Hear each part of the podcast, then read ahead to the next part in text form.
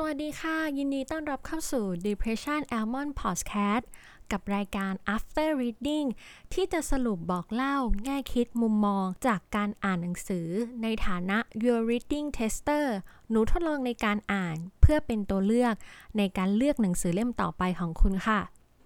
ฟังแล้วดูคุ้นๆใช่ไหมคะ อาจจะสงสัยว่า เอ้ย ผิด episode หรือเปล่า มันเป็นของ episode ที่ 2 หรือเปล่า ไม่ใช่นะคะ คือจริงๆเนี่ย เราใช้คำพูดทักทายเนี่ยซ้ำกับคราวที่แล้วนะคะ ที่ใช้ซ้ำเนี่ยนะคะ ไม่ใช่ว่าขี้เกียจคิดหรืออะไรนะคะ แต่เป็นเพราะว่าเราชอบการทักทายในคราวที่แล้วที่บอกว่าเราเป็น your reading tester หนูทดลองในการอ่าน คือบางครั้งเนี่ยเราสนใจหนังสือเล่มเล่มหนึ่งแต่พอไปอ่านรีวิวมาเนี่ยบางคนเขาก็บอกว่าเอ้ยดีบ้าง บางคนเขาบอกว่าเอ้ยแย่ แล้วทีนี้เราก็ไม่รู้ว่าจะ ซื้อดีหรือไม่ซื้อดีถูกไหมคะ จะให้แบบนั่งอ่านทั้งหมดก่อน ก็ใช่เรื่องถูกปะแต่ทดลองอ่านเนี่ยบางทีส่วนที่ทดลองเนี่ยมันก็อาจจะเป็นส่วนที่สนุกที่สุดของเรื่อง เป็นจุดพีคอย่างเงี้ย แต่ทั้งเล่มเราอาจจะไม่ชอบก็ได้ มันไม่เหมือนกับสกินแคร์ใช่ไหมคะ หรือว่าพวกเครื่องสำอางอย่างเงี้ย ที่บางยี่ห้อเขาจะให้ tester เรามา หรือว่าเขาก็จะมีคำเตือนว่า ให้ทดสอบการแพ้ก่อนใช้ ว่าเราแพ้หรือเปล่า เราใช้แล้วเราชอบหรือเปล่าถูกไหมคะทีนี้คุณก็อาจจะเถียงว่าเอ้ยหนังสืออะมันก็มีให้ทดลองอ่านนะ แต่การให้ทดลองอ่านของหนังสือกับการที่เราได้ลองใช้ tester เครื่องสำอางหรือหรืออะไรพวกนี้มันแตกต่างกันถูกไหมเพราะว่าเวลาเราลองใช้เครื่องสำอางเนี่ย เรารู้เลยว่าเอ้ยมันเหมาะกับผิวหน้าเราไหมเรารู้เลยว่าเราจะชอบหรือเปล่า แต่การที่เราอ่านจากการทดลองเนี่ย บางทีในหนังสือ ที่เขาเอามาให้เราทดลองเนี่ยเขาก็อาจจะตัดส่วนเฉพาะที่ดีที่สุดของหนังสือ แต่พอเราอ่านภาพรวมแล้วเราอาจจะไม่ชอบก็ได้ เชื่อว่าหลายหลายคนก็อาจจะเคยเจอปัญหานี้นะคะ ดังนั้นเนี่ยเราก็เลยอาสาที่จะเป็นหนูทดลองในการอ่านก็คือไปอ่านหนังสือเนี่ยแหละค่ะ แล้วก็มาสรุปบอกเล่าแง่คิดมุมมองจากการที่เราเนี่ยอ่านหนังสือ พอมันเป็นแบบนี้ปุ๊บนะคะ มันก็ตรงกับชื่อรายการเลยที่ ชื่อว่า after reading ก็คือหลังจากการอ่านจริง ๆ นะคะ ว่าหลังจากการอ่านแล้วเนี่ย คุณจะได้รู้เรื่องอะไรบ้าง หนังสือเล่มนี้จะบอกอะไรคุณ คุณจะได้อะไรจากการอ่านหนังสือเล่มนี้นะคะ เอาละค่ะ กลับเข้ามาพูดถึงเรื่องหนังสือที่เราได้หยิบมาพูดคุยใน episode ที่ 3 นี้ดีกว่านะคะ คือจริง ๆ เนี่ยสำหรับหนังสือเล่มนี้นะคะ เราโดน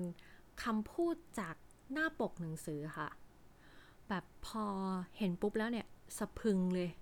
รู้สึกว่า เอ้ยมันต้องโดนแล้วแหละ คือหนังสือเล่มนี้ตอนที่เราไปร้านหนังสือค่ะ คือทุกเล่มเนี่ยมันซีลไว้หมดเลย เราจึงไม่สามารถแบบเปิดอ่านได้ และอย่างที่บอกค่ะว่าเราโดนมนสะกดจากคำพูดจากหน้าปกหนังสือเนี่ย เราก็เลยตัดสินใจซื้อเลยนะคะ ประโยคนั้นก็คือ เราทุกคนเคยรู้สึกอยาก หายไปจากโลกนี้สักครั้งหนึ่งในชีวิต โหแบบแม่งโคตรอิมแพกอะเพราะว่าเราเคยรู้สึกแบบนั้นจริง ๆ เราเลยแบบอินมาก เราเลยคิดว่า โห ต้องโดนว่ะหนังสือเล่มนี้ เลยหยิบซื้อกลับมาค่ะ ไม่ทันพลิกหน้าปก ไม่ได้หยิบพลิกหน้าปกมาอ่านเรื่องย่อใดๆเลย รู้สึกว่า โอ๊ย แค่นี้แหละ มันใช่เลยมันใช่ก็คือใช่ก็เลยหยิบซื้อมาเลยค่ะ ซึ่งหนังสือเล่มนี้นะคะก็คือ ถ้าวันหนึ่งฉันตายนะคะ เป็นชื่อภาษาไทยนะคะ ส่วนชื่อเกาหลีเนี่ยเราอ่านไม่ออกอะคะแต่ว่ามีชื่อเป็นภาษาอังกฤษด้วยนะคะ ชื่อว่า One Day I Die นะคะ เขียนโดยอีเกยองเฮนะคะ แปลโดยวิทยาจันพันธ์ค่ะ ของสำนักพิมพ์ แพรวสำนักพิมพ์นะคะ เล่มที่เราอ่านเนี่ยเป็นการพิมพ์ครั้งที่ 3 นะคะ โดยในปกหลังนะคะ เขาก็เคลมเลยค่ะว่า หนังสือเล่มนี้เนี่ย เป็นนวนิยายที่ขายดีที่สุดตลอดการของเกาหลีเลยค่ะ ทุกคนก็อาจจะคิดว่า ถ้ามันขายดีขนาดนั้นเนี่ยนิยายเนี่ยมันจะดีขนาดไหนทำไมมันถึงขายได้ดีที่สุดตลอดการของเกาหลีเลย มันดีขนาดนั้นเลยเหรอ เอ้ยขอรู้เรื่องย่อหน่อย คุณได้สิทธินั้นเดี๋ยวนี้ค่ะ คือจริงๆเนี่ยหนังสือเล่มนี้นะคะ มันก็จะเป็นเรื่องราวของเด็กผู้หญิงคนหนึ่งค่ะ เด็กผู้หญิงชั้นมัธยมต้นปีที่ 3 นะคะ คือชื่อยูมีค่ะ เป็นเพื่อนสนิทของแจจุนนะคะ แต่ว่าแจจุนเนี่ยได้เสียชีวิตเมื่อ 2 เดือนก่อนนะคะ จากอุบัติเหตุทางรถมอเตอร์ไซค์ ทีนี้เนี่ยคุณแม่ของแจจุนเนี่ยเขาก็ได้ เอาสมุดไดอารี่นะคะมามอบให้กับยูมีเพราะว่าอยากให้ยูมีเนี่ยได้ลองอ่านแทนตัวเธอเอง จุดพีคมันอยู่ตรงนี้ค่ะ สาเหตุที่คุณแม่ของแจจุนเนี่ยไม่สามารถอ่านหนังสือเล่มนั้นได้เนี่ยก็เป็นเพราะว่าประโยคที่ขึ้นต้นของไดอารี่อะค่ะ ประโยคแรกเลยเนี่ยเขาพูดว่าถ้าวันหนึ่งฉันตาย ความตายของฉันจะมีความหมายอย่างไรกัน พอคนเป็นแม่เห็นแบบนี้ปุ๊บเขาก็ไม่สามารถทนอ่านได้ เขาก็เลยเอาไดอารี่ของแจจุนเนี่ยไปให้เพื่อนสนิทอย่างยูมีเนี่ยอ่านแทนเขานะคะสำหรับใจความหลักของหนังสือเล่มนี้นะคะ ที่เขาจะเล่าให้เราฟังนะคะ ก็คือเรื่องของแจจุนนะคะก็คือเป็นเรื่องของไดอารี่ที่แจจุนเนี่ยเขียนเอาไว้นะคะแล้วก็จะได้เห็นชีวิตในมุมมองของแจจุนนะคะ แล้วก็เราก็จะได้รู้ค่ะว่า สาเหตุการเกิดอุบัติเหตุทางมอเตอร์ไซค์ของแจจุนเนี่ย มันเกิดจากอะไรกันแน่ จะเป็นอย่างที่เราคิดหรือเปล่าว่า เอ้ยมันเกิดขึ้นต้นมาแบบนี้เนี่ย มันจะเป็นการฆ่าตัวตายหรือเปล่า หรือเป็นแบบไหนยังไงนะคะ และก็จะได้รู้ค่ะว่าความตายของแจจุนนะคะ มีความหมายอย่างไรต่อยูมีค่ะ โดยเล่าเรื่องผ่านมุมมอง การก้าวข้ามผ่านความเศร้านะคะของยูมีเพื่อนสนิทนะคะของแจจุนนั่นเองสำหรับจุดที่ชอบของหนังสือ นิยายแปลเล่มนี้นะคะ ก็คือว่าในนิยายเรื่องนี้เนี่ยแม้ว่ามันจะเป็นเรื่องของมุมมองเด็กมัธยมต้นชั้นปีที่ 3 แต่ว่าเหตุการณ์ต่างๆ ที่แทรกเข้ามาเนี่ยไม่ว่าจะเป็น เรื่องของมุมมองความรัก หรือว่าเรื่องของเพื่อนหรือของการปรับตัว เรื่องของอาจารย์อย่างเงี้ยค่ะ หรือเรื่องของความกดดันจากครอบครัว มันก็สะท้อนให้เห็นถึงปัญหาในเรื่องของการศึกษา แล้วก็การใช้ชีวิตของเด็กมัธยม อาจจะเรียกว่าเด็กมัธยมก็ไม่ถูกอาจจะต้องเป็นผู้ว่าของทุกคนที่อยู่ในช่วงวัยเรียน ซึ่งในวัยเรียนเนี่ย คนที่สำคัญที่สุดหรือคนที่อยู่ใกล้ตัวเราที่สุดอะ่ะก็คือเพื่อน เพราะฉะนั้นเนี่ย การที่ไม่มีเพื่อนเลยอะ่ะหรือการที่มันไม่มีเพื่อนสนิทเลยอะ่ะมันจะรู้สึกการไปโรงเรียนเนี่ยมันแปลกแยกมาก อย่างถ้าในมหาลัยเนี่ยก็อาจจะรู้สึกน้อยหน่อย เพราะว่า บางทีอาจจะเรียนเป็นเสกไม่ได้มีเพื่อนอะไรมากมาย อย่างเงี้ยเราอาจจะมีเพื่อนที่เรารู้จักอยู่แล้วหมุนเวียนกันไปใช่ไหมคะ หรือว่าบางมหาลัยเนี่ยเขาก็ไม่ได้มีการบังคับให้เข้าเรียน ไปสอบอย่างเดียวก็ได้ เพราะฉะนั้นเนี่ยในปัญหาเรื่องเพื่อนในของมหาลัยเนี่ยอาจจะน้อยลงไปหน่อย แต่ถ้าพูดถึงตั้งแต่อนุบาลจนถึงมัธยมอะเรื่องเพื่อนนี่คือโคตรสำคัญเลยนะ การที่ถ้าเราแบบทะเลาะกับเพื่อนแล้ว เราไปโรงเรียนอะ แล้วถ้าเราไม่เข้มแข็งพอเราจะรู้สึกว่าโหโรงเรียนนี้แม่งโคตรโหดร้ายอะเอาจริงๆนะความสนุกในการไปโรงเรียนตอนเด็กๆอะมันไม่ใช่ความสุขไปการเรียนการเจอครูใจดีอะมันคือการที่ไปเจอเพื่อนอะส่วนการเจอครูที่ดีหรือสอนดีเนี่ยถามว่าสำคัญไหมไม่โคตรสำคัญเลย เพราะว่ามันจะทำให้เราได้ความรู้แล้วก็เป็นส่วนที่ทำให้เรารู้สึกสนุกอะแล้วก็เป็นแรงจูงใจอีกอย่างหนึ่ง ที่จะ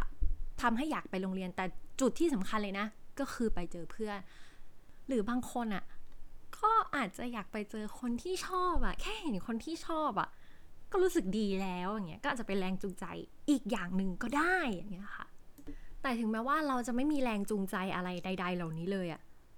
เราก็ยังต้องไปโรงเรียนเพื่อไปเรียนอยู่ถูกไหมคะ เพราะฉะนั้นเนี่ย ถ้าเราไม่มีแรงจูงใจอะไรเหล่านี้เลยอะ่ะ การไปโรงเรียนอะ่ะ มันคือฝันร้ายเลยนะ ซึ่งหนังสือนะเขาทำให้ดีเลยนะคะว่า การที่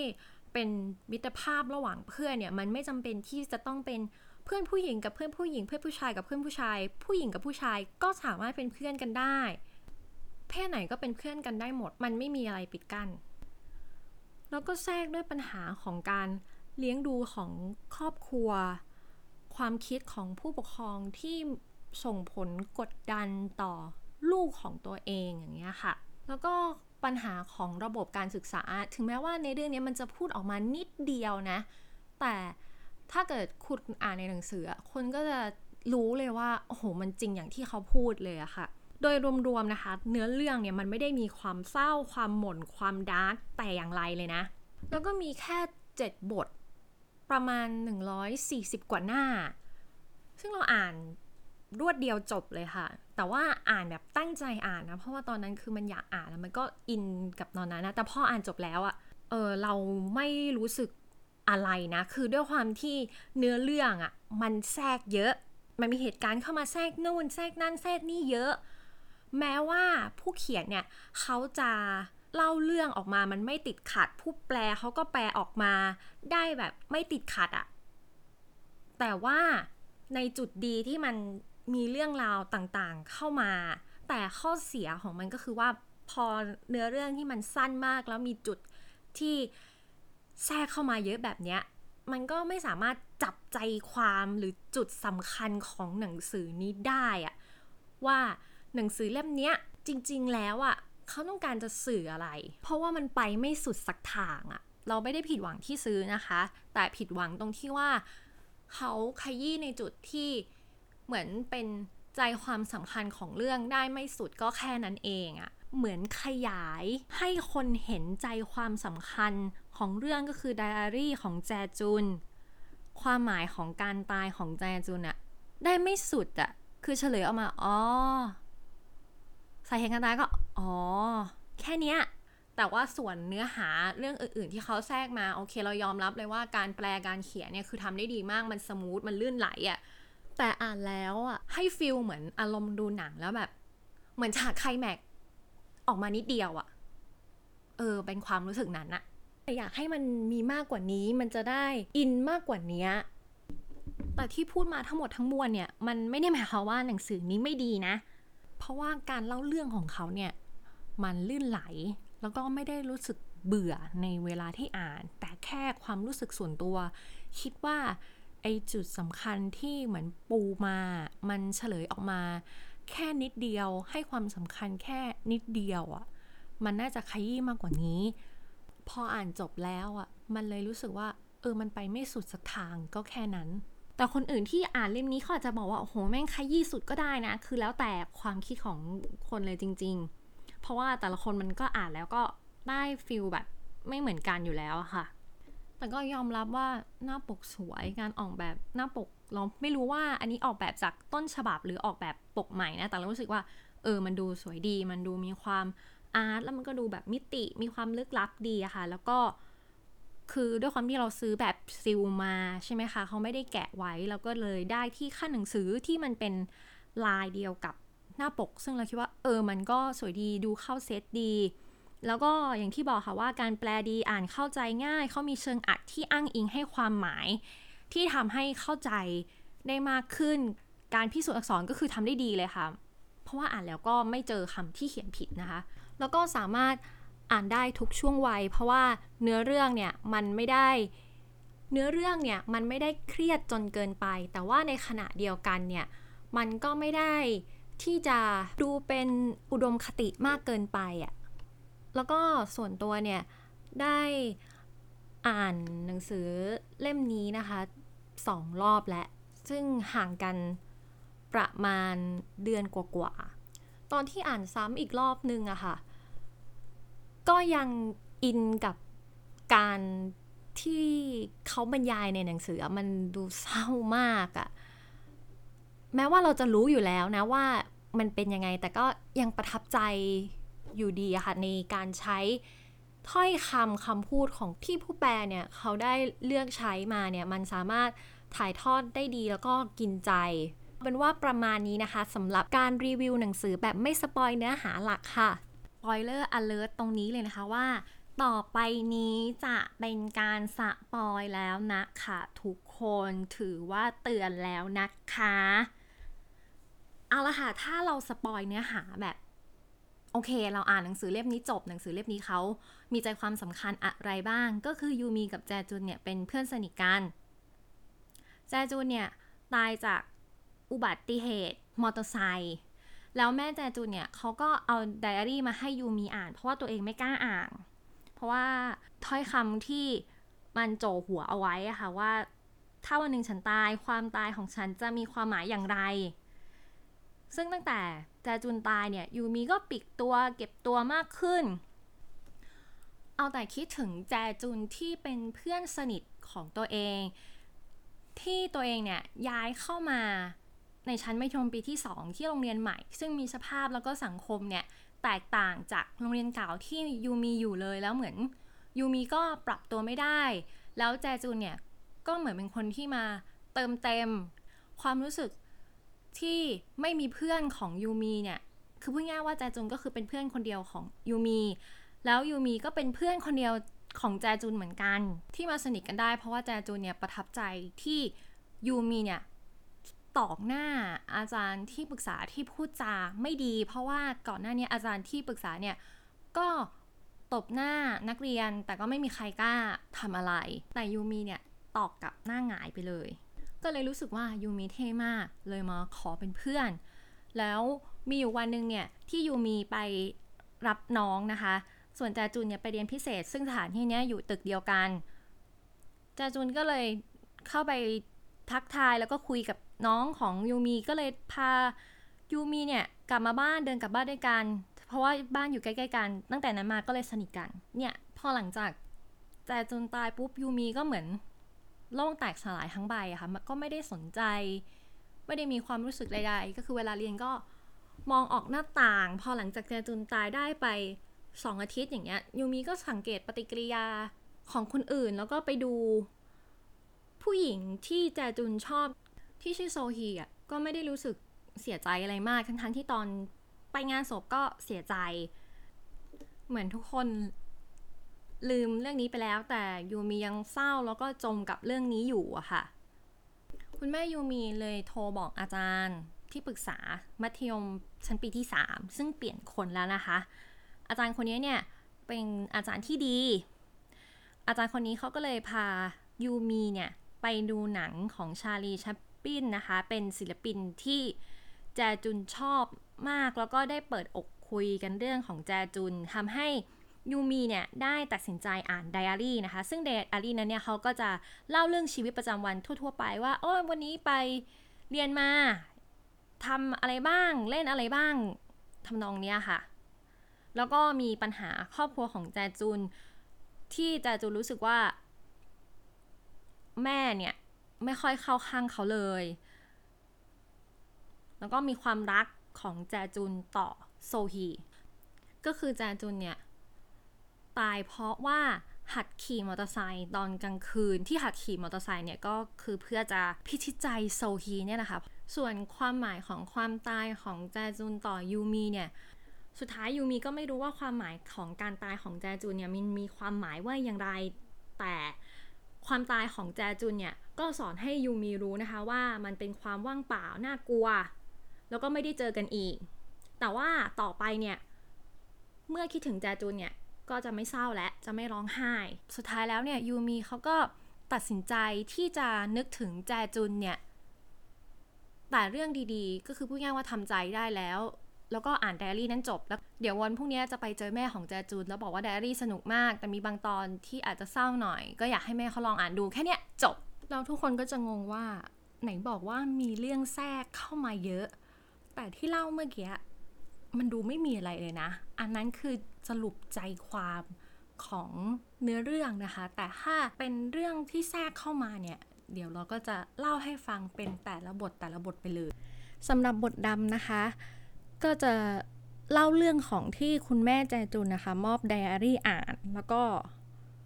เริ่มไปเป็นบทที่หนึ่งเลยค่ะ ก็จะชื่อตอนว่าสมุดไดอารี่ปกสีน้ำเงิน ซึ่ง ในบทนี้ค่ะเขาจะเล่าเรื่องเหตุการณ์ย้อนไปตอนมัธยมศึกษาปีที่ 2 ก็คือที่ ตอนนั้นเนี่ยทั้งสองคนเนี่ยเขาก็ตกลงกันว่าจะไปสารภาพรักกับฝ่ายที่ตนเองชอบ แต่ก็ปรากฏว่าผิดหวังทั้งคู่นะคะ ดังนั้นเนี่ยแจจุนกับยูมีเนี่ยก็เลยใช้เวลาอยู่ด้วยกันในวันคริสต์มาสนะคะ แล้วก็แลกของขวัญกัน ยูมีเนี่ยได้ให้สมุดไดอารี่นะคะ ส่วนแจจุนเนี่ยก็ให้ชุดชั้นในเซ็กซี่ค่ะ เพราะว่ายูมีเนี่ยถูกปฏิเสธที่ว่าเธอดูไม่เหมือนผู้หญิง พอยูมีนึกถึงเหตุการณ์ดังกล่าวเนี่ยเขาก็เลยไปค้นหาของขวัญที่แจจุนให้ค่ะ แล้วก็สวมมันต่อหน้ากระจก แล้วก็หัวเราะกับความที่ไม่รู้เรื่องในการเลือกซื้อชุดชั้นในของเพื่อน ส่วนบทที่ 2 ค่ะฤดูใบไม้ผลิที่ดอกบอสกดผิดบาน เรื่องก็จะเริ่มต้นที่ขณะที่ยูมีกำลังนั่งทำข้อสอบกลางภาคค่ะ แต่ใจเนี่ยไม่ได้โฟกัสกับการทำข้อสอบเลย นึกถึงตอนที่ย้ายมาโรงเรียนที่นี่ใหม่ค่ะ แล้วก็มีปัญหากับอาจารย์ที่ปรึกษา เพราะว่าอาจารย์ที่ปรึกษาเนี่ยเขาพูดจา ไม่ดีใส่ยูมีก็คือเรื่องของการที่ยูมีเจาะหูยูมีก็เลยตอกหน้าใส่เลยค่ะ ทุกคนในห้องก็คือเหมือนเวอร์ค่ะ แล้วอึ้งๆไป ซึ่งยูมีเนี่ยเขาก็มีความเครียดนะคะที่ย้ายโรงเรียนใหม่ เพราะว่าความแตกต่างในสภาพแวดล้อมแล้วเหมือนเข้ามาใหม่ก็ยังไม่มีเพื่อนอย่างเงี้ยค่ะ พอหลังจากเหตุการณ์ที่ยูมีเนี่ยตอกหน้าอาจารย์ไปเนี่ย แจจุนเนี่ยเขาก็เข้ามาขอคบเป็นเพื่อนค่ะ เพราะเหมือนประทับใจจากเหตุการณ์ดังกล่าวนะคะ ซึ่งในตอนแรกเนี่ยยูมีก็ปฏิเสธ แต่พอวันรุ่งขึ้นเนี่ยเธอก็กลับมองหาแจจุนเพื่อไปโรงเรียนด้วยกัน แต่ว่าแจจุนเนี่ยไม่ได้ไป เพราะว่าคุณแม่เนี่ยป่วย เจอกันอีกทีตอนที่ยูมีเนี่ยไปรับน้องชายนะคะ ซึ่งเป็นตึกเดียวกับที่แจจุนเรียนพิเศษทำให้ได้เจอกัน แจจุนเนี่ยเลยได้ ให้น้องชายยูมีขี่หลังแล้วเดินกลับบ้านไป เพราะว่าทั้งสองคนเนี่ยมีบ้านอยู่ใกล้เคียงกัน แล้วก็ได้ทานข้าวพร้อมกับยูมีนะคะ บทนี้ค่ะเขาก็จะเล่าเรื่องของครอบครัวของยูมีด้วย แล้วก็เล่าเรื่องของความรักของคุณแม่ของยูมี ซึ่งยูมีกับน้องชายของยูมีเนี่ยเป็นน้องชายคนละพ่อกัน ก็คือ คุณแม่ของยูมีเนี่ยอกหักตอนอายุ 24 เพราะว่าผู้ชายเนี่ยไปเจอคนใหม่ที่ตกหลุมรักมากกว่าก็เลยบอกเลิกค่ะ ซึ่งคุณแม่ของยูมีเนี่ยเสียใจจนเป็นซึมเศร้า จนได้เจอกับคุณพ่อของยูมี ซึ่งก็ประทับใจที่ความสามารถกับความจริงใจนะคะ โดยคุณแม่ยูมีเนี่ยเขาก็ไม่รู้ค่ะว่าเขารักพ่อยูมี หรือว่า ที่แต่งงานกับพ่อของยูมีเนี่ย เพราะรักในความสามารถความจริงใจของคุณพ่อของยูมี ซึ่งคุณพ่อของยูมีค่ะ กับพ่อเลี้ยงของยูมีเนี่ย มีนิสัยที่ค่อนข้างจะตรงกันข้ามกัน เพราะว่าพ่อเลี้ยงเนี่ยเขามีความที่อิสระมากกว่าค่ะยืดหยุ่นด้วย แล้วยูมีเนี่ยเขาก็ คิดว่าความรักกับมิตรภาพเนี่ยมันเป็นเรื่องของจังหวะเวลาสภาพจิตใจของเราเนี่ยตอนนั้นเป็นแบบไหน เพราะเหมือนกับว่าตอนนั้นเนี่ยที่แจจุนเนี่ยไปตื้อยูมีขอเป็นเพื่อนในตอนแรกอะยูมีก็ปฏิเสธไปแต่พอเหมือนในตอนนั้นอะยูมีรู้สึกเหงาค่ะ แล้วที่ได้ไปเจอแจจุนที่ตึกเรียนพิเศษอะก็เลยคิดว่า เออมันแบบเหมือนเป็นจังหวะพอดี แล้วก็มาถึงบทที่ 3 ค่ะ กับชื่อบทว่า ในที่สุดก็เปิดสมุดไดอารี่ได้สักที ในบทนี้ก็จะเล่าเรื่องของการพูดคุยของยูมีกับพ่อเลี้ยง ในเรื่องของครูที่ปรึกษาที่เขาเรียกผู้ปกครองของยูมีไปพบอะค่ะ หลังจากนั้นเนี่ยคุณพ่อของยูมีเขาก็ไปนอนหลับกับน้องชาย ซึ่งยูมีเขาก็มองหน้าของพ่อเลี้ยงกับน้องชายของเขาค่ะว่าเออหน้าเหมือนกันเป๊ะเลย เขาก็เลยทำให้ยูมีเนี่ย คิดถึงอินจุน ซึ่งเป็นน้องชายของแจจุน ซึ่งมีหน้าตาเหมือนกัน ยูมีเนี่ยเขาก็นึกถึงเหตุการณ์ที่ไปห้องดับจิตว่ายูมีเนี่ยรู้สึกช็อกมากเลย แล้วก็รู้ว่ามันเป็นเรื่องจริง เพราะว่าเสียงลมหายใจของตัวเอง แล้วก็นึกถึงเหตุการณ์ที่แจจุนเนี่ยเขาเตือนยูมีว่าไม่ให้สูบบุหรี่ เพราะว่าคุณแม่ของเขาป่วย เนื่องจากคุณพ่อเขาสูบบุหรี่ แล้วก็บอกยูมีว่าสูบตอนเด็กไม่ดี แล้วก็ได้เปิดอ่านไดอารี่แล้วค่ะ ซึ่งก็จะรู้นะคะว่า แจจุนเนี่ยเขาไม่ได้ฆ่าตัวตาย แต่ว่าที่ประสบอุบัติเหตุเรื่องของมอเตอร์ไซค์เนี่ยยูมีเขาก็เคยเตือนเรื่องมอเตอร์ไซค์แล้วนะคะ แต่ว่าแจจุนเนี่ยไม่ได้ฟัง ซึ่งไดอารี่วันแรกที่เขียนนะคะ ก็จะเป็นเรื่องของวันที่ 13 มีนาเขาก็จะเล่าว่าเนี่ยเขาเล่นเป็นศพกันแจจุนเนี่ยเก่งที่สุดเลย ในการเล่นเป็นศพนะคะ แล้วโดยแจจุนเนี่ยเขามีความคิดไว้ว่า การแกล้งตายขณะที่มีชีวิตอยู่เนี่ยจะได้รู้ว่าชีวิตมันมีคุณค่ามากแค่ไหน วันที่ 14 มีนาก็จะเล่าเรื่องของความสนุกแล้วก็มุมมองใหม่จากการที่คิดว่าตายแล้วเนี่ย มันช่วยแจจุนเนี่ยเปิดมุมมองใหม่ยังไงนะคะ ก็คือตอนพ่อบ่นเนี่ยเขาก็ไม่โกรธนะคะ การที่น้องเขาแอบเอารองเท้าไนกี้ที่เขาซื้อมาใหม่เนี่ยยังไม่ได้ใส่ก็ไม่โกรธเพราะคิดว่า เออถ้าตายไปแล้วก็ไม่ได้ใส่ก็เลยเหมือนไม่โกรธแล้วก็เป็นวันที่ 16 มีนาค่ะ แจจุนเนี่ย เขาบอกว่าเขาเล่นเป็นศพเก่ง แต่ว่าเรื่องของการที่เล่นเป็นวิญญาณที่ตายแล้วเนี่ยไม่เก่ง ซึ่งหมายความว่าการที่ยังมีชีวิตอยู่ แต่คิดว่าตัวเองตายไปแล้วอะเออเล่นไม่เก่ง เพราะว่าบางทีเนี่ยมันก็ลืม แต่พอลืมได้แหละเนี่ยเขาก็จะกลับมาทำแบบเดิมใหม่นะคะ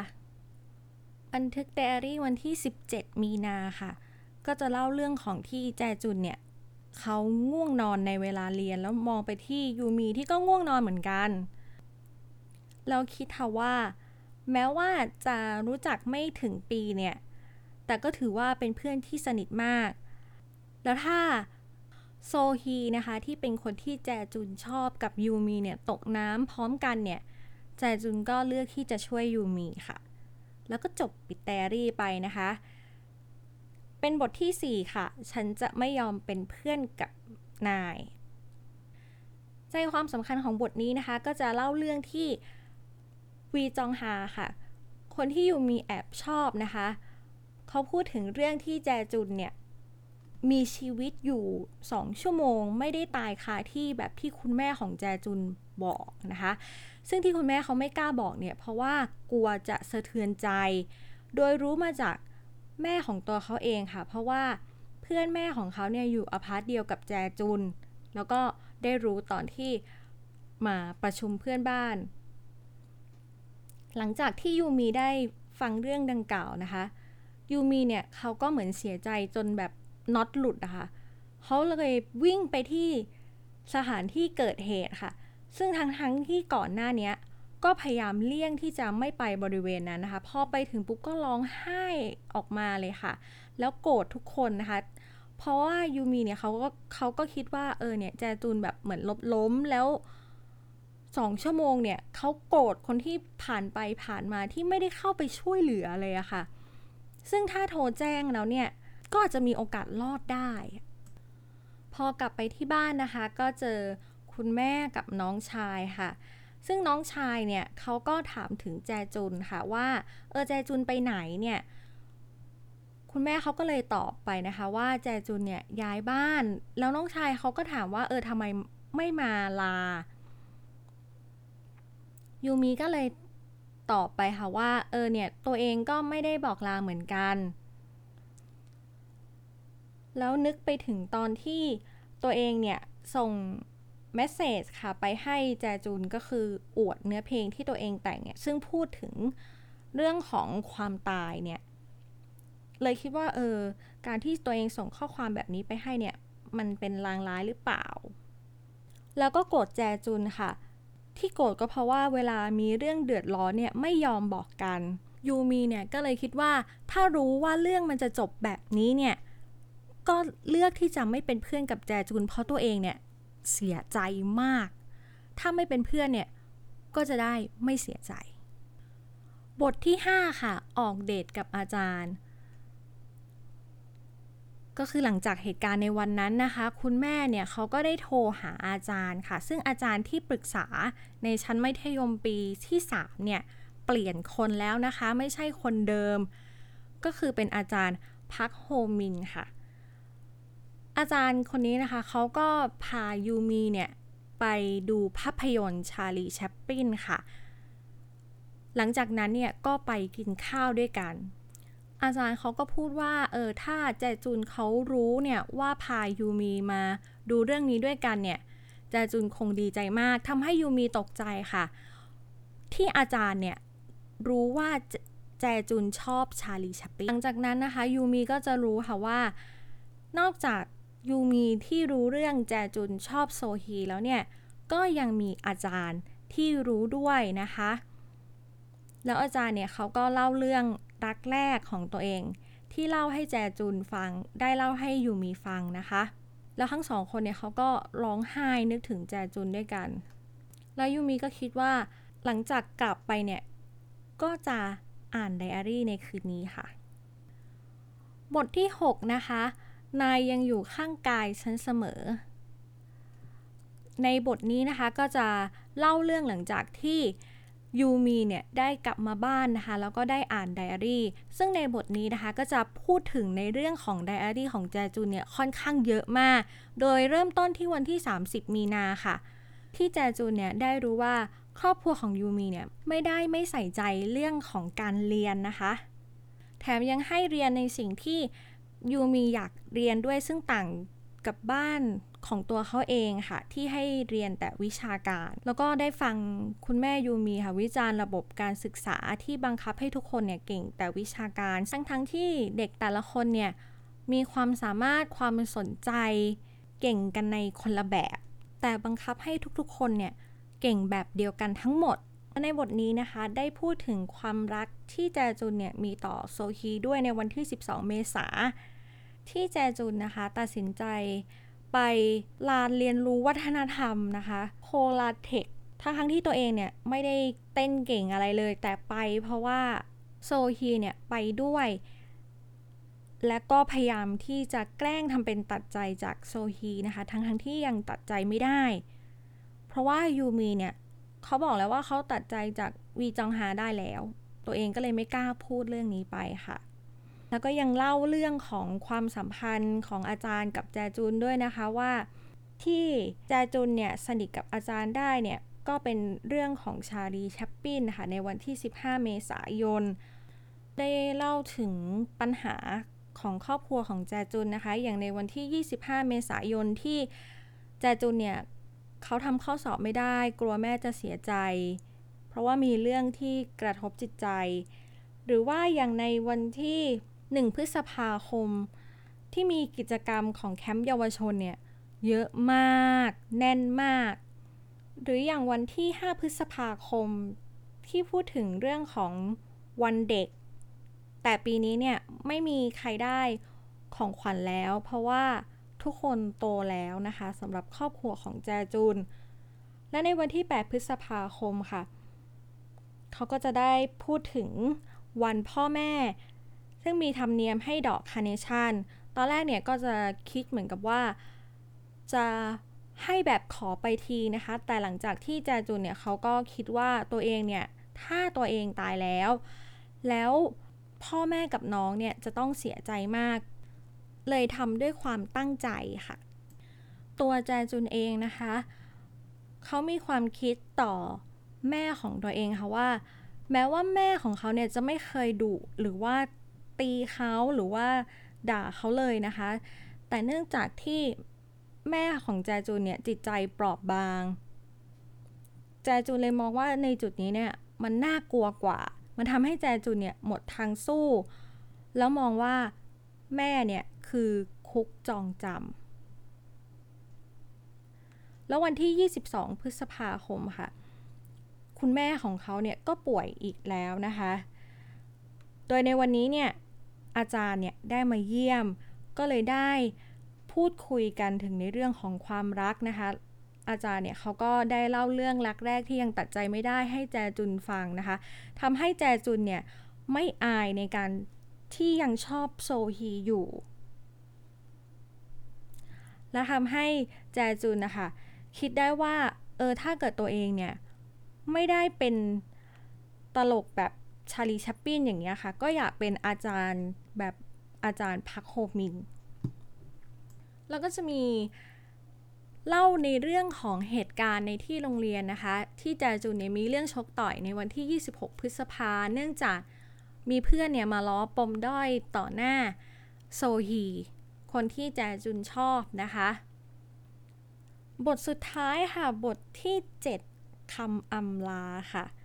บทนี้นะคะก็ยังเป็นเรื่องในไดอารี่ของแจจุนอยู่นะคะ เริ่มในวันที่ 1 มิถุนาเนี่ยเขาก็จะเล่าถึงปัญหาในครอบครัวของแจจุนนะระหว่างแจจุนกับน้องชายนะคะ ที่เอา วิดีโอชาลีชัปปินที่แจจุนเนี่ยเก็บเงินซื้อมา เอาไปให้เพื่อนยืมแล้วก็ทำพัง แต่ไม่ยอมขอโทษสักที แล้วพอเหมือนแจจุนเนี่ยก็โกรธก็เลยไปฟ้องแม่ แม่เขาก็บอกว่าเออเป็นพี่แบบต้องเสียสละแจจุนก็เลยคิดว่าเออจะให้เสียสละไปถึงไหน อยากกลับไปอยู่ในท้องแม่แล้วเกิดเป็นน้องบ้าง วันที่ 2 มิถุนาเขาก็ยังเล่าถึงเหตุการณ์ใน ครอบครัวของแจจุนอยู่นะคะ ในบทนี้เนี่ยเราก็จะได้รู้นะคะว่าเออแจจุนที่ดูเหมือนสดใสเนี่ย แต่จริงๆแล้วเขาก็ไม่ได้สดใส อย่างที่ทุกคนคิดอยู่ตลอดเวลา บางครั้งเนี่ยแจจุนเขาก็รู้สึกเกลียดตัวเองเหมือนกัน อย่างในวันที่ 1 กรกฎาคมเนี่ยเขาก็เขียนเรื่องที่คุณพ่อเขาเนี่ยว่าข้อเสียของแจจุน ซึ่งแจจุนเถียงไม่ได้เลย เพราะว่ามันเป็นเรื่องจริงทุกอย่าง ตั้งแต่วันที่ 8 กรกฎาคมเป็นต้นไปเนี่ยเขาก็จะพูดถึงเรื่องของความสัมพันธ์ มิตรภาพระหว่างแจจุนกับยูมีนะคะ ที่ได้ไปทำกิจกรรมร่วมกันอย่างเช่น ไปเรียนติวด้วยกันอย่างเงี้ยค่ะ แล้วก็เล่าในเรื่องของบรรยากาศในห้องห้องเรียนด้วยเป็นเรื่องเกี่ยวกับในโรงเรียนด้วยนะคะ อย่างเช่น แจจุนเนี่ยตอบคำถามแบบตลกมาก โซฮีหัวเราะเขาก็มาเขียนในไดอารี่นั้นด้วย ซึ่งไดอารี่นะคะจะจบลงวันที่ 14 สิงหาคมค่ะ ซึ่งเป็น 3 วันก่อนเกิดอุบัติเหตุ หลังจากที่ยูมีเนี่ยเขาได้อ่านไดอารี่ทั้งหมดแล้วเนี่ยความรู้สึกของยูมีต่อโซฮีเนี่ยก็เปลี่ยนไปเหมือนตอนแรกเนี่ยยูมีเขาโทษโซฮีว่าโซฮีเนี่ยเป็นสาเหตุการตายของแจจูน เพราะแจจูนเนี่ย อยากจะขี่มอเตอร์ไซค์ก็เพื่อโซฮี แต่ที่จริงแล้วเนี่ย คนที่พาแจจุนไปตายเนี่ย ก็คือเป็นตัวของแจจุนเอง และยูมีเนี่ย ก็ทำใจได้เรื่องของแจจุน แล้วก็บอกลาแจจุนเป็นครั้งสุดท้ายค่ะ แล้วก็จบลงนะคะสำหรับจุดที่เราไม่ชอบในเรื่องของเนื้อหาเลยนะคะ ก็คือฉากที่ยูมีเนี่ยเถียงกับครูที่ปรึกษาของยูมีค่ะ แล้วยูมีเนี่ยเขาได้เหมารวมไปเลยว่า นักเรียนทุกคนเนี่ยเป็นเด็กดีแต่ขี้ขาด ถึงแม้ว่าการที่ครูพูดกับยูมีเนี่ยว่าเออเหมือนแบบเจาะหูแล้วแบบเป็นเด็กนั่งดิ้ง แล้วยูมีก็พูดสวนกลับไปว่าเอาครูก็เป็นเด็กนั่งดิ้งมาก่อนนะพอเห็นครูเจาะหู โอเค มันไม่เหมาะสมแล้วครูก็พูดไม่เหมาะสมกัน แต่การที่ยูมีไปเหมาว่าเออเพื่อนทุกคนเนี่ยไม่ตอบโต้ไม่ เพิกเฉยกับการที่ครูทำแบบนี้ทั้งทั้งที่ไม่ถูกต้องเนี่ยเป็นคนที่ขี้ขาด คือบางครั้งเนี่ยมันตอบโต้ทันทีไม่ได้ มันมันอาจจะต้องใช้ระยะเวลา หรือมีแนวทางในการอื่นที่จะสามารถตอบโต้กลับไปได้ การนิ่งเฉยคือไม่ได้หมายความว่าขี้ขาดนะสำหรับตัวเราเราก็ไม่ค่อยชอบทัศนคติของยูมีในเรื่องนี้เท่าไหร่ จุดที่2นะคะที่เรารู้สึกว่าเราไม่ชอบทัศนคติของยูมีมาก ๆ เลยเนี่ย ก็คือในบทที่ 6 ค่ะ เป็นเรื่องของไดอรี่วันที่ 20 พฤษภาคม ที่แจจุนเนี่ยเขาก็เล่าเรื่องของคุณแม่ของตัวเองเนี่ยมีอาการกำเริบเพราะว่าน้องเนี่ยถูกลงโทษพักการเรียน เพราะว่าไปชกต่อย และแจจุนเนี่ยเขามีความรู้สึกว่าแม่เขาเนี่ยเหมือนคุกที่ถูกจองจำแล้วยูมีก็เห็นด้วยว่า พ่อแม่คือคุกจองจำของลูกทุกคน โดยยูมีเนี่ยเขามองว่ายูมีเนี่ยจะได้อิสระก็จริง แต่ก็ยังต้องรับผิดชอบต่อการตัดสินใจ การที่จะต้องรับผิดชอบให้ได้เนี่ยก็เหมือนกับการถูกจองจำโดยส่วนตัวเนี่ยรู้สึกว่าทัศนคติของยูมีในเรื่องนี้มันแย่มาก โอเค ในมุมมองที่พ่อแม่เขาให้อิสระ กับยูมีในการเลือกในเรียนในสิ่งที่ชอบสิ่งที่สนใจไม่ได้เน้นทางวิชาการหรืออะไรอย่างเงี้ยค่ะ ก็ถือว่าเขาให้อิสระแล้วนะ การที่ยูมีพูดว่าแม้ว่าพ่อแม่ให้อิสระ แต่จะต้องให้ยูมีเนี่ยสามารถรับผิดชอบในการตัดสินใจของตัวเองในสิ่งที่ตัวเองเลือกแล้วเนี่ย มันคือการถูกจองจำเราไม่เห็นด้วยแล้วไม่ชอบทัศนคตินี้มาก ๆ เพราะว่ายูมีเนี่ย พูดออกมาเหมือนแบบ ไม่อยากรับผิดชอบอะไรเลยอะมันไม่ใช่อะ มันไม่ได้อะทัศนคตินี้มันแย่มากอะและจุดที่เราไม่ชอบอีกจุดหนึ่งนะคะ ในจุดที่3เนี่ยก็เป็นเรื่องหลังจากที่แจจุนเนี่ยเขาต่อยเพื่อน เพราะว่ามาล้อปมด้อยต่อหน้าโซฮีคนที่เขาชอบ แล้วพอวันรุ่งขึ้นเนี่ยแจจุนคิดว่าเออเพื่อนทุกคนเนี่ยปฏิบัติกับแจจุน แตกต่างออกไป เหมือนเพื่อนผู้ชายก็ปฏิบัติแตกต่างออกไป เพื่อนผู้หญิงก็ปฏิบัติแตกต่างออกไป อันนี้เราไม่ชอบตรงเนี้ยเพราะว่ามันเหมือนสร้างให้รู้สึกพราวกับการที่ทุกคนให้ความเคารพตัวเอง เพราะว่าตัวเองเนี่ยได้โชว์ด้านที่แข็งแกร่งในทางที่ไม่ถูกต้องออกไป ซึ่งมันไม่ใช่เลยอะ คือใจจูเนี่ยดูพราวกับการที่ต่อยเพื่อนในเรื่องนั้นมาก เลยรู้สึกแบบมันไม่ใช่อะ มันไม่ควรจะมาภูมิใจ ส่วนตัวเนี่ยคิดว่าการที่เราเสพอะไรเนี่ยอย่างเสพสื่อหรือเสพในความสนใจอะไรอย่างเงี้ยค่ะ เราก็จะได้รับอิทธิพลจากสิ่งนั้น แล้วถ้าเกิดคนที่มาอ่านหนังสือเล่มนี้ที่ยังเป็นเยาวชนอยู่ แล้วเขาคิดว่าเออเนี่ย แจจูนเนี่ยได้รับความเคารพมากขึ้น เพราะว่าได้ใช้กำลังออกไปแล้วดูเท่อย่างเงี้ยหรือคิดว่าสิ่งนี้มันคือทางที่ถูกต้องที่เราจะได้รับความเคารพจากเพื่อน อย่าเพิ่งว่าเราค่ะว่าเออเด็กทุกคนเขาคิดได้นะ เด็กทุกคนเขาแบบเก่ง เดี๋ยวนี้มันมีเทคโนโลยีแล้วถ้าเด็กคนนั้นเนี่ยเขาเกิดมีปัญหาในจุดจุดนี้จริงๆอะ่ะแล้วเขาเกิดเชื่อแบบนี้แล้ว แล้วพยายามทำสิ่งที่เหมือนกัน แต่ถ้าเกิดผลลัพธ์มันไม่ได้ความเคารพขึ้นมา เขาจะรู้สึกยังไง แล้วถ้าได้ความเคารพอะ่ะเขาก็จะภูมิใจกับสิ่งที่มันไม่ถูกต้อง คือเราไม่ได้บอกว่าการที่โหเพื่อนมาล้อแบบนี้จะต้องนิ่งเฉยหรืออะไรนะ คือการใช้กำลังอะ่ะมันไม่ถูกต้องในเรื่องนี้ มันไม่ควรจะเอา หยิบยกขึ้นมาว่าเป็นสิ่งที่ถูกต้องเป็นสิ่งที่น่าชื่นชม แล้วก็จุดที่สี่ที่เราไม่ชอบค่ะ ก็ได้บอกไปแล้วในต้นคลิปว่า เรื่องมันสั้นแล้วมีเรื่องแทรกเข้ามาเยอะ พออ่านจบแล้วก็เลยไม่รู้ว่าเขาจะสื่ออะไรอะเพราะว่ามันมีเรื่องเข้ามาแบบไปหมดเลย จะอินกับเรื่องอะไรก็ไม่สุดสักเรื่องอะส่วนสำหรับจุดที่ชอบนะคะ ในเรื่องแรกเลยนะคะ ก็จะเป็นเรื่องของยูมีกับ กับพ่อแม่นะคะ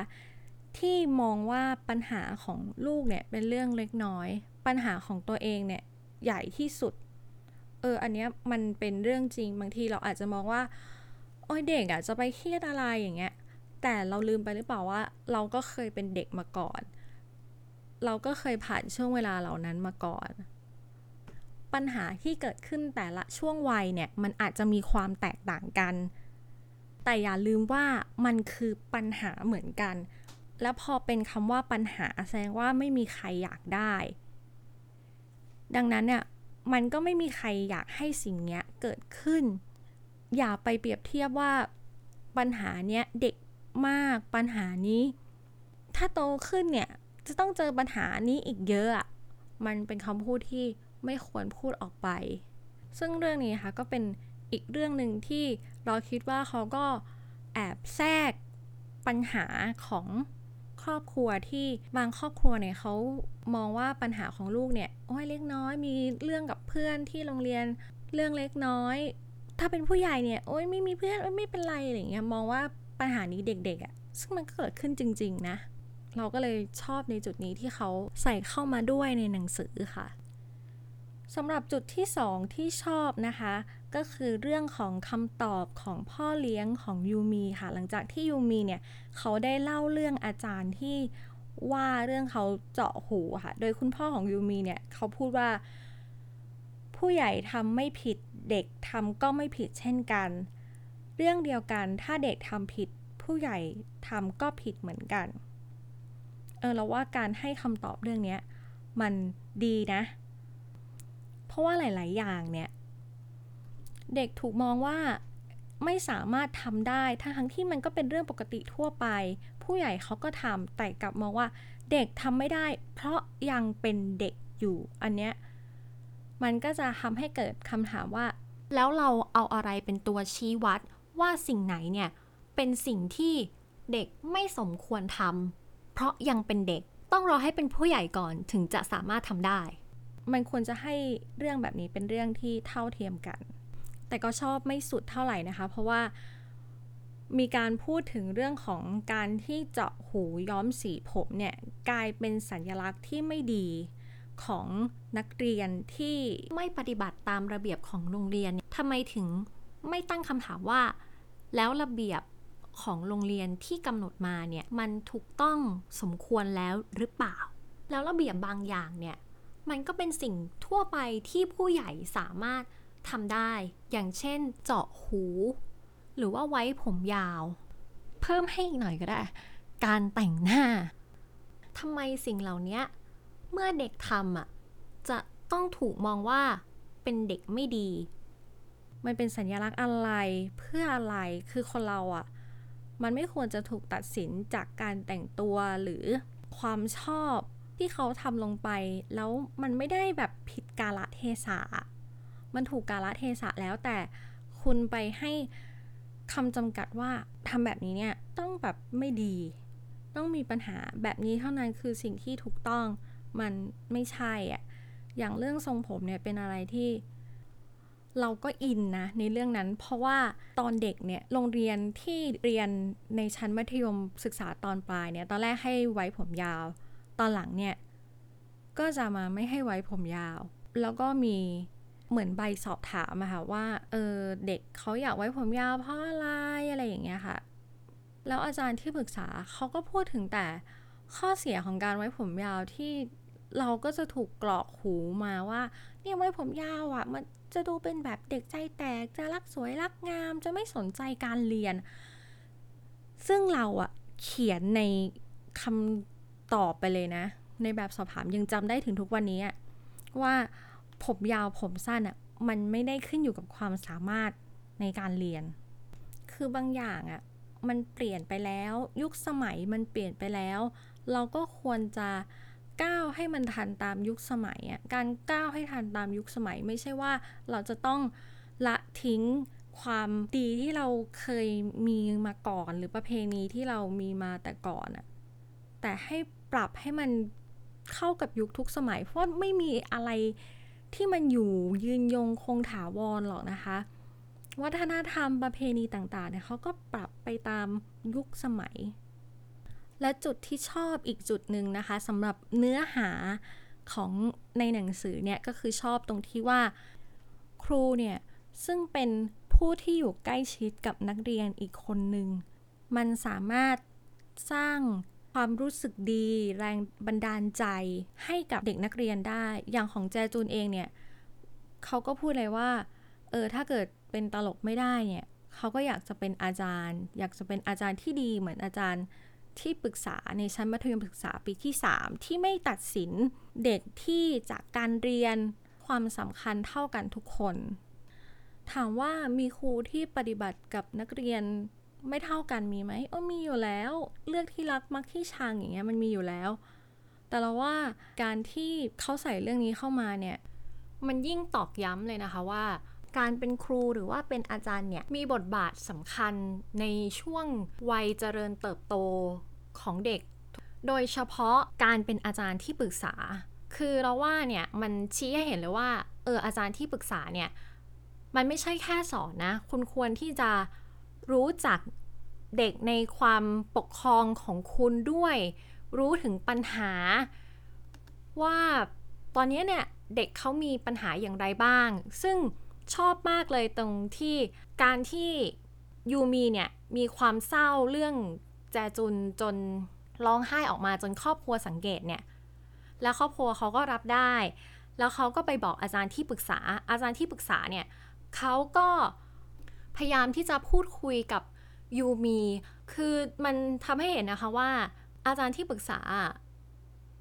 มันไม่ใช่แค่ตั้งมาเพื่อเพิ่มภาระงานในแบบประเมินของอาจารย์หรือของครูในสมัยมัธยม หรือของอาจารย์ในสมัยมหาลัยอะ่ะ คนที่ทำหน้าที่ตรงเนี้ยควรจะเข้าใจ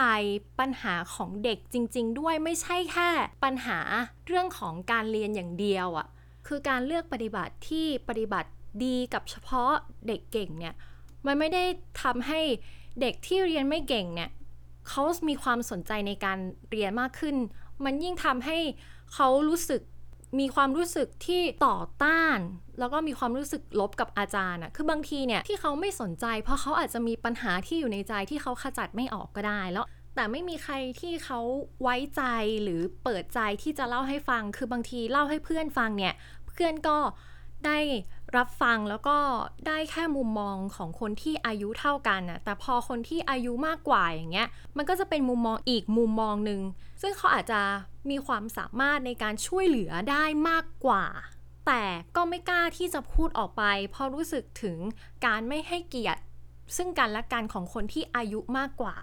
แล้วเราคิดว่าการที่คุณแม่ของยูมีเนี่ยเขาตัดสินใจบอกอาจารย์ไปเนี่ยก็เป็นสิ่งที่ถูกต้องแล้ว เพราะอาจารย์เขาก็จะได้ทราบถึงปัญหาดังกล่าว แล้วก็พยายามที่จะเข้าใจพฤติกรรมที่มีความแตกต่างไปจากเดิม อย่าลืมนะคะว่าตอนเราเป็นเด็กอะในวันแต่ละวันน่ะเราใช้เวลาอยู่ในโรงเรียนเนี่ยมากกว่าเวลาที่อยู่ที่บ้านอีกนะ แถมเราไปโรงเรียนตั้ง 5 วันน่ะ คนในสังคมที่โรงเรียนน่ะเขาก็จะเห็นพฤติกรรมของเราเนี่ยมากกว่าของคนที่บ้านอีก เพราะฉะนั้นเราเลยคิดว่าการที่ยูมีเนี่ยเขามีปัญหาตรงนี้ แล้วคุณแม่ของเขาเนี่ยได้แจ้งอาจารย์ไปอะเราว่ามันถูกต้องแล้ว และนอกจากนี้เราก็ชอบที่คุณแม่เขาเนี่ยเข้าใจในเรื่องของการมีเพื่อนสนิทต่างเพศอะมันทำให้เราเห็นความแตกต่างในความเข้าใจในเรื่องมิตรภาพ ของคุณแม่ของยูมีกับคุณแม่ของแจจุน ซึ่งการที่ยูมีไปบ้านแจจุนเนี่ย เออในในมุมมองของแจจุนเนี่ยที่เขาบอกว่าแม่แอบเข้ามาตลอดแอบจ้องตลอดเนี่ย แล้วบอกแจจุนว่าเออถ้าบ้านยูมีเนี่ยไม่มีใครอยู่เนี่ยก็ให้ออกมา คือสิ่งที่คุณแม่เขาเตือนเนี่ย มันก็พูดถูกในตรงที่ว่า เออเดี๋ยว ถ้าพ่อแม่ของยูมีไม่เข้าใจเนี่ย มันอาจจะเกิดปัญหาได้ แต่ในมุมมองที่แม่ของแจจูนพูดไปแบบเนี้ย มันไม่ได้พูดในเชิงลักษณะนี้ แต่มันเป็นการเหมือนความคิดของคุณแม่แจจูนเนี่ยได้เชื่อมั่นในเรื่องของมิตรภาพของแจจูนกับยูมีที่เป็นมิตรภาพจริงๆอะ่ะไม่ได้เป็นในเชิงชู้สาว และจุดที่ชอบอีกจุดหนึ่งนะคะก็คือ การตอบคำถามของคุณแม่ยูมีค่ะ ที่น้องชายของยูมีเนี่ยถามถึงแจจุนนะคะว่าแจจุนไปไหน แล้วคุณแม่ยูมีเนี่ยเขาก็ตอบว่าเออแบบย้ายบ้าน แล้วน้องเขาก็ถามอีกนะว่าย้ายไปไหนแล้วทำไมไม่บอกลา แล้วแม่เขาก็บอกว่าเออน้องเนี่ยหลับอยู่แล้วยูมีเขาก็บอกว่าไม่ได้บอกลาตัวเขาเองเหมือนกัน คือในจุดจุดเนี้ยการที่คุณแม่เขาไม่พูดออกไปว่า เออแจจุนตายแล้ว เด็กทุกทุกคนนะคะเขามีความเข้าใจที่แตกต่างกันคือบางคนเนี่ยเขาก็อาจจะไม่ได้เข้าใจความหมายของคำว่าตายก็ได้ แต่บางคนเขาก็อาจจะเข้าใจแล้วก็รับปัญหาตรงนี้ได้ และนอกจากนั้นเนี่ยคุณแม่เขาก็รู้ว่ายูมีเนี่ยสะเทือนใจอยู่แล้วอะแล้วการไปบอกว่าอ๋อเพื่อนพี่เขาตายค่ะ มันก็ไม่ใช่อะการตอบแบบเนี้ย มันให้ผลดีทั้งตัวน้องชายของยูมีเอง แล้วก็ตัวของยูมีด้วย และจุดสุดท้ายที่เราชอบนะคะ อีกจุดหนึ่งก็คือเราจะได้เห็นพัฒนาการทัศนคติของยูมีที่มีต่อโซฮี คือตอนแรกเนี่ยเหมือนยูมีเนี่ยเขามีอคติในแง่ลบกับโซฮีอยู่แล้ว แต่พออ่านไดอารี่จบเนี่ยเขาก็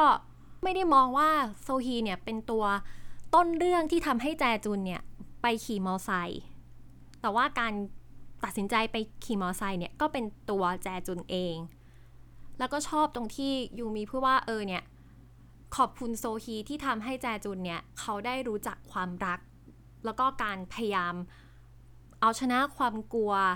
เพื่อที่จะเปลี่ยนแปลงตัวเองเพื่อคนที่เรารัก อย่างน้อยเนี่ยก่อนตายเนี่ย ตัวแจจูเนี่ยเขาก็ยังได้รู้จักความรักที่แบบบริสุทธิ์อะที่เขามีให้กับโซฮี คือมันแตกต่างกับยูมีก่อนหน้านี้ที่เขาแบบไม่ได้ชอบโซฮีเลยทำให้เราได้เห็นถึงการพัฒนาทัศนคติของยูมีจริงๆอะค่ะสำหรับหนังสือถ้าวันหนึ่งฉันตายเนี่ย เราถือว่าผู้เขียนเนี่ยเขาได้ถ่ายทอดเรื่องของ เด็กมัธยมศึกษาตอนต้นเนี่ย ให้สามารถอ่านได้ในทุกๆวัยอะ่ะคือเรื่องเรื่องมันไม่ได้สดใสล่าเริงหรือว่าหม่นดาร์กเกินไปอะ่ะคือมันสามารถอ่านได้ทุกวัย แล้วเด็กๆก็สามารถอ่านได้ แล้วพอเหมือนถ้าเราโตขึ้นอะเราก็ยังสามารถอ่านหนังสือเล่มนี้ได้อยู่ คือมันจะมีหนังสือบางเล่มอะที่เราพอโตขึ้นแล้วอะ เราไม่สามารถอ่านแบบเดิมได้สำหรับตัวเรานะเราเรามีหนังสือที่เออรู้สึกว่า ตอนนั้นเราซื้อไปได้ยังไงวะแล้วแล้วเรารู้สึกสนุกได้ไงอะคือเป็นแค่ช่วงวัยนั้นช่วงวัยเดียวอะแต่พอมาอ่านอีกทีนึงอะในอายุที่มันเพิ่มขึ้นมากขึ้นอะกับไม่สนุกอะตอนแรกก็สงสัยนะว่า เออทำไมหนังสือเล่มนี้มันถึงขายดีตลอดการของเกาหลี ก็งงเหมือนกันแต่พออ่านจบแล้วลองได้พิจารณาดูอะก็เลยรู้ว่าเออเนื้อเรื่องเนี่ยมันไม่ได้เครียดมากเกินไปหรือว่าแบบเบาสมอง แต่มันคือมันไม่ได้เอนไปทางใดทางหนึ่ง มันเลยสามารถอ่านได้ทุกช่วงเวลาแล้วแต่ละช่วงเวลาเรากลับมาอ่านเนี่ย เราจะมองในมุมที่แตกต่างจากเดิม และในบางตอนอะ่ะมันก็แฝง ปัญหาที่มันเกิดขึ้นจริง ๆ ด้วย ไม่ว่าในจะเป็นฐานะของการเป็นพ่อแม่ หรือในฐานะเป็นคนรักหรือเป็นเพื่อน หรือในโรงเรียนอย่างเงี้ยการปฏิบัติต่ออาจารย์ มันก็แฝงปัญหาเหล่านี้เข้ามาด้วยมันเลยสามารถอ่านได้ทุกวัย ถ้าเกิดใครฟังแล้วสนใจหนังสือเล่มนี้นะคะ ราคาเนี่ยก็ 175 บาทเลย ตามปกหลังที่เขาเขียนไว้นะคะ สามารถหาซื้อได้ตามร้านขายหนังสือทั่วไปเลยค่ะ หรือว่าถ้าเกิดใครไปแล้วกลัวจะไปเกอร์นะคะ ก็ลองเข้าไปดูในเว็บไซต์ของแพรวสำนักพิมพ์ดูนะคะ ก็สามารถสั่งทางออนไลน์ได้ด้วยนะคะ เอาละค่ะ เราก็ได้ทำหน้าที่หนูทดลองในการอ่าน แล้วมาบอกเล่าให้ทุกคนฟังนะคะว่าเมื่ออ่านแล้วเนี่ย เราจะได้รู้อะไรในหนังสือเล่มนี้นะคะ กับถ้าวันหนึ่ง นั้นฉันตาย ส่วนครั้งต่อไปเนี่ย จะเป็นหนังสือเล่มไหน ก็อย่าลืมติดตามกันด้วยนะคะ และขอขอบคุณทุกคนนะคะ ที่ได้เข้ามาฟังพอดแคสต์รายการ After Reading แล้วพบกันใหม่ใน episode ต่อไปสำหรับวันนี้ สวัสดีค่ะ